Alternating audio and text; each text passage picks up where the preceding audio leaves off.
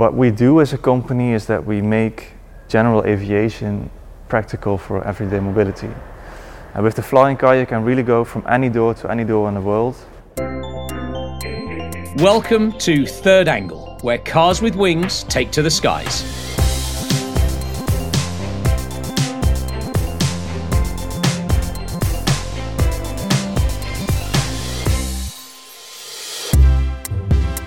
I'm your host, Paul Haimes from industrial software company PTC. In this podcast, we share the moments where digital transforms physical and we meet the brilliant minds behind some of the most innovative products around the world, each powered by PTC technology. From Chitty Chitty Bang Bang to Back to the Future, Blade Runner, and even Harry Potter, we've long been bewitched by flying cars on the big screen, longing for them to become a reality. In fact, people from across the decades have often said that the advent of flying cars will be the sign that the future has really arrived. But up until now, that reality has been very much confined to the realms of science fiction. But what if I told you the future is closer than you think? And we're just a few short years away from sticking your car in flight mode and taking to the skies. PAL-V is building the world's first road legal flying car, and it's really close to liftoff. The PAL-V Liberty is a stunning feat of engineering, and to find out about it, our producer, Leo Neonkhan, went to PAL-V's tech center in the Netherlands to meet marketing director Joris Walters. So the PAL-V flies like a, like a gyroplane. And the gyroplane is different to a helicopter because the main rotor system is not powered by an engine. So we have a propeller on the back that pushes it forward and the main rotor is just spins by the aerodynamic forces. It's a bit like a windmill, but then turned 90 degrees. That creates a lift, and it makes it a very stable aircraft to fly, and therefore easy to fly and very safe to fly. And we can fly up to three and a half kilometers if we want to, and the maximum airspeed is about 180 kilometers per hour.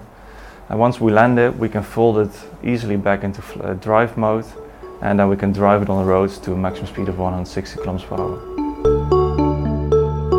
What we do as a company is that we make, let's say, general aviation practical for everyday mobility.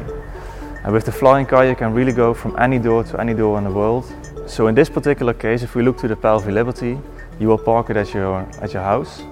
You will drive it to the nearest airstrip, and there are about 10,000 registered airstrips in Europe and about 14,000 in the US. And that's where you unfold your vehicle and that's where you take off, fly 500 kilometers in distance, land again and drive the last part to your final destination. And that's something you cannot do with vehicles or aircraft that we nowadays have. That's what we change. And that makes, so driving an aircraft allows you to use an aircraft for mobility. So if we look at the vehicle and we start in the front, then you will see there is only one wheel in the front and two wheels in the back. And that has mainly to do with weight. And when we drive, we actually lower the vehicle to such a level that is still very stable when cornering. And when we fly, we can raise the complete vehicle up to about 35 centimeters higher. It's a two-seater, so it fits uh, two people and a bit of luggage, about 20 kilograms of luggage. When you drive, you use your normal steering wheel like in any other car, and when you fly, you can unfold your flight stick and use that for flying. So starting from the front to the top of the vehicle you will find the rotor system which is now folded away and makes the vehicle very compact, only 4 meters in length. But when it's unfolded it's almost 11 meters in length. So that's also quite an engineering challenge to get it from that, that status to a compact car that you can comfortably drive on the road and even more importantly that you can just park at a normal parking spot. Because if you have a flying car that doesn't fit anywhere, when you drive it, then the practicality of your flying car becomes a lot less. So then we have the cabin, it's the front of the, of the vehicle and the engines are actually in the back. So we have uh, the engines in the back which are powered by a Rotax engine. It's a four cylinder boxer engine which powers the drivers of the car and when we fly it powers the, the propeller.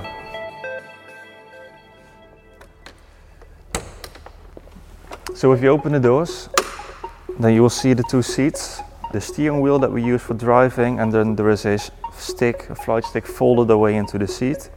And you will see the dashboard with a lot of different buttons. If you go into here, you will feel yourself a little bit of a James Bond, I assume. And we don't have the ejector seat, but it looks like it. And then we have uh, so an electronic flight instrument that we use for flying. We have the, the driving display that we, uh, we use for driving. And there, there, are two engines in there, so a left and a right engine that we use both when we fly and only one when we, uh, when we drive. Can we get in a car? Yeah, go ahead. I'm gonna sit like that because. So it's quite comfortable. Yeah. Yeah. Yeah, I think so too. Yeah. So the seat itself is not adjustable, but the pedals will be, because this also has to do with weight. So if you want to make a seat adjustable, you will again add weight. So instead, we made the pedals and the, the steering wheel adjustable to still make it make you feel comfortable, but decreasing the weight a lot. And also, if you look around, you will see a lot of carbon. So if you look, for example, to the doors, it's all from, made from composites, which we have to use to really reduce the weight of the vehicle. So if you look at the dashboard, then from right to left, then you will first see all the engines. So we have two engines on board, and you will find the buttons for, for example, the fuel pumps, uh, the lanes of the engines, etc. Then you will find your transponders and communication, uh, and then you will see a bigger screen, which is the instrument flight information system. Next to that, you will see a driving display, and then above your steering wheel, you will find your altitude meter and also your sp speedometer.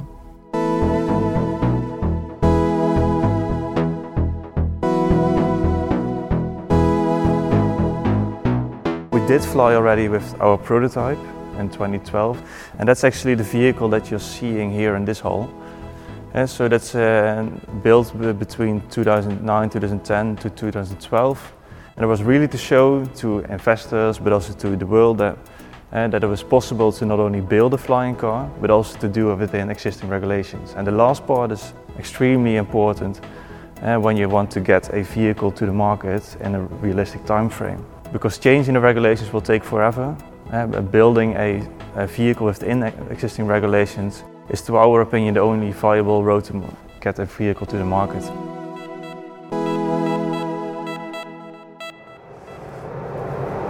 So in this hall, we make all the different test equipments for the PAL-V Liberty.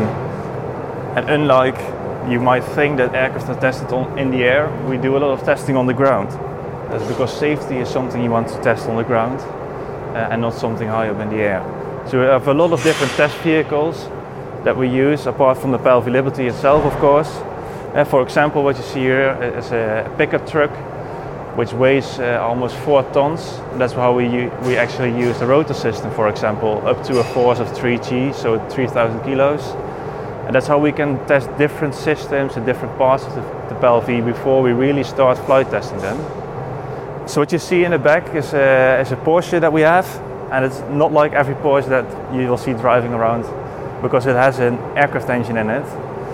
So we actually are testing this Porsche on the road to test the vibrations on the engine because it differs from how you would use it in the air. So in the air you would fly at a constant RPM, while driving you will uh, have a different RPM continuously. So there's a different load to the engine and that's why we actually use a Porsche for testing uh, the engine on the road. And as I say, this is how we test the different components of the vehicle before we really put it into the vehicle, approve it and start test flying. So if you ask about how will this work in terms of regulations and uh, that side of the story, this is just a general aircraft and a, and, a, and a, car. So it complies to both set of regulations. Yes, you can drive them on the, on the highways, and yes, you can take it from airports. So as soon as you convert it into an aircraft, it's an aircraft. You have your transponder, you have your communication on board, and you have uh, all the gear that you need to safely fly from, from A to B. So in the air, you will be classified as a normal aircraft, not a special category or so on. And that has to do because we comply to existing rules and regulations. So everything to allow this vehicle to be on the market is there. So the infrastructure is there, regulations are there, licensing for pilots is there. Uh, we don't have to create that, we, we only add a vehicle.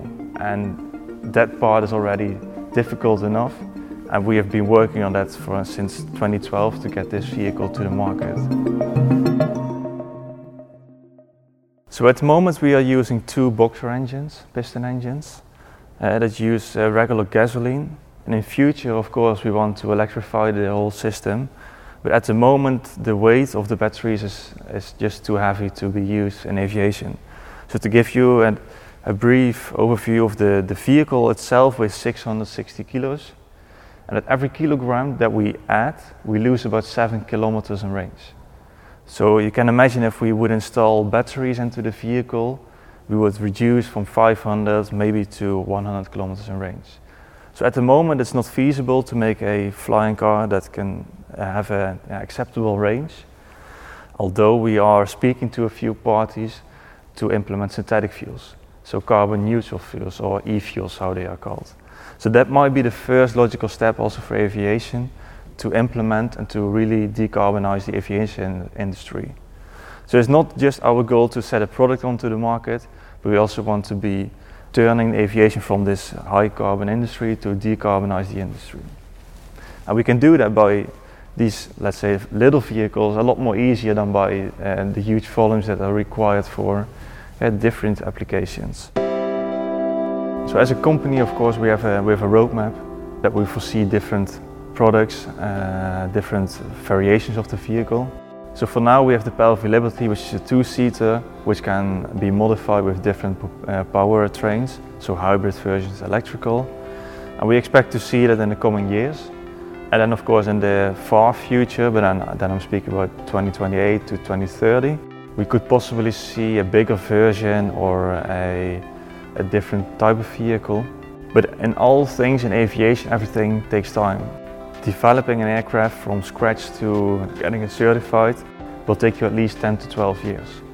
And that doesn't really matter whether you are PAL-V or Boeing or Airbus. It's just a lot of paperwork that you have to go through uh, in order to make sure that the vehicle is actually safe to fly. So designing something is one part, but getting it certified is definitely the bigger hurdle that you have to overcome. So if we look at our company, we spend about 60% of our investments into certification.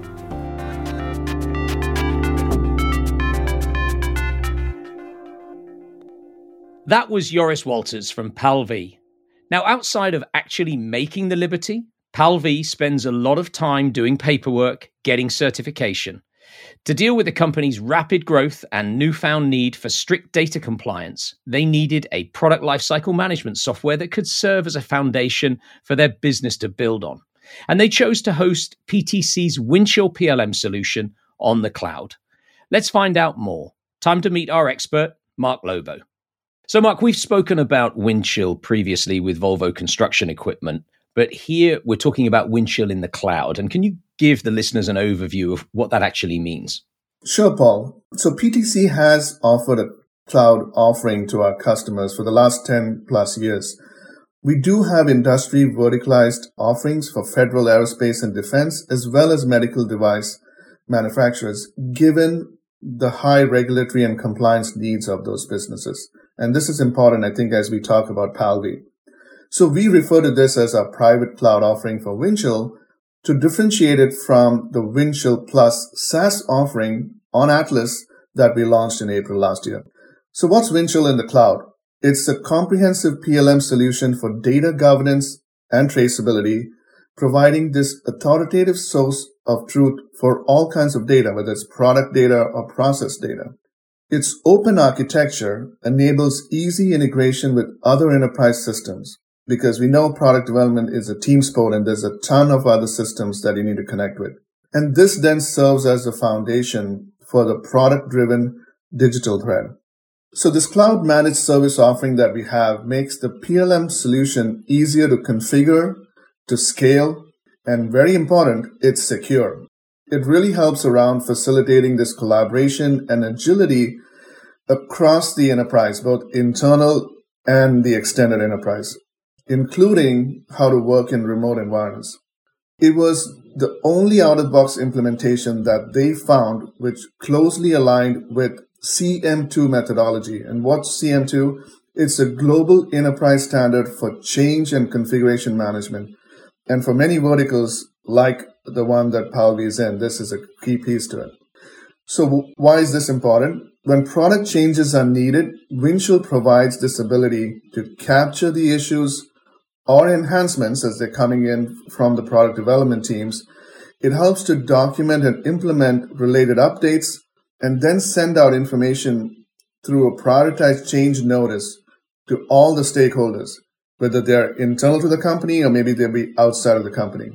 So Windchill connects systems. All affected teams are automatically updated across the enterprise.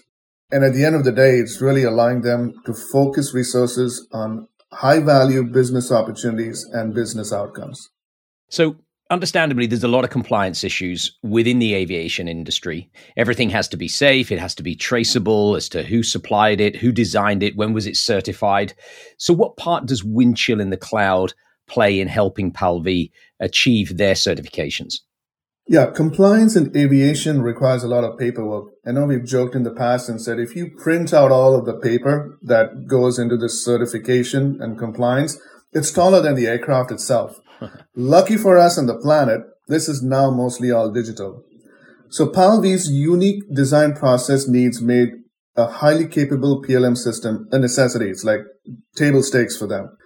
So how did they start? They started by studying the regulations they would need to comply with and then design their flying car with those regulations in mind. This encouraged them to use the data system that would be compliant with both local and international regulations as they made design changes in a controlled manner. Before they implemented Windchill in the cloud, maintaining this compliance and making design changes required tons of manual processes and paperwork. So now they've combined both PLM and quality management into a single system. Now, as these processes are digitized, change management is really at the forefront of driving compliance, both for local standards and, com- and international uh, regulations as well. In fact, PAL-V established this foundation for compliance across the entire company. By having this one system implemented in the right way, they've successfully complied with majority of the regulations all at once. And Windchill did 80 to 90% of what they needed to be compliant. And by this, they had a foundation for compliance across the company. Thanks to Mark and to Joris for showing us around PAL-V's headquarters. Please rate, review, and subscribe to our bi weekly third angle episodes wherever you listen to your podcasts. And follow PTC on LinkedIn and Twitter for future episodes. This is an 1860 production for PTC. Executive producer is Jackie Cook. Sound design and editing by Oli Giu. Location recording by Leo Neon Khan. And music by Rowan Bishop.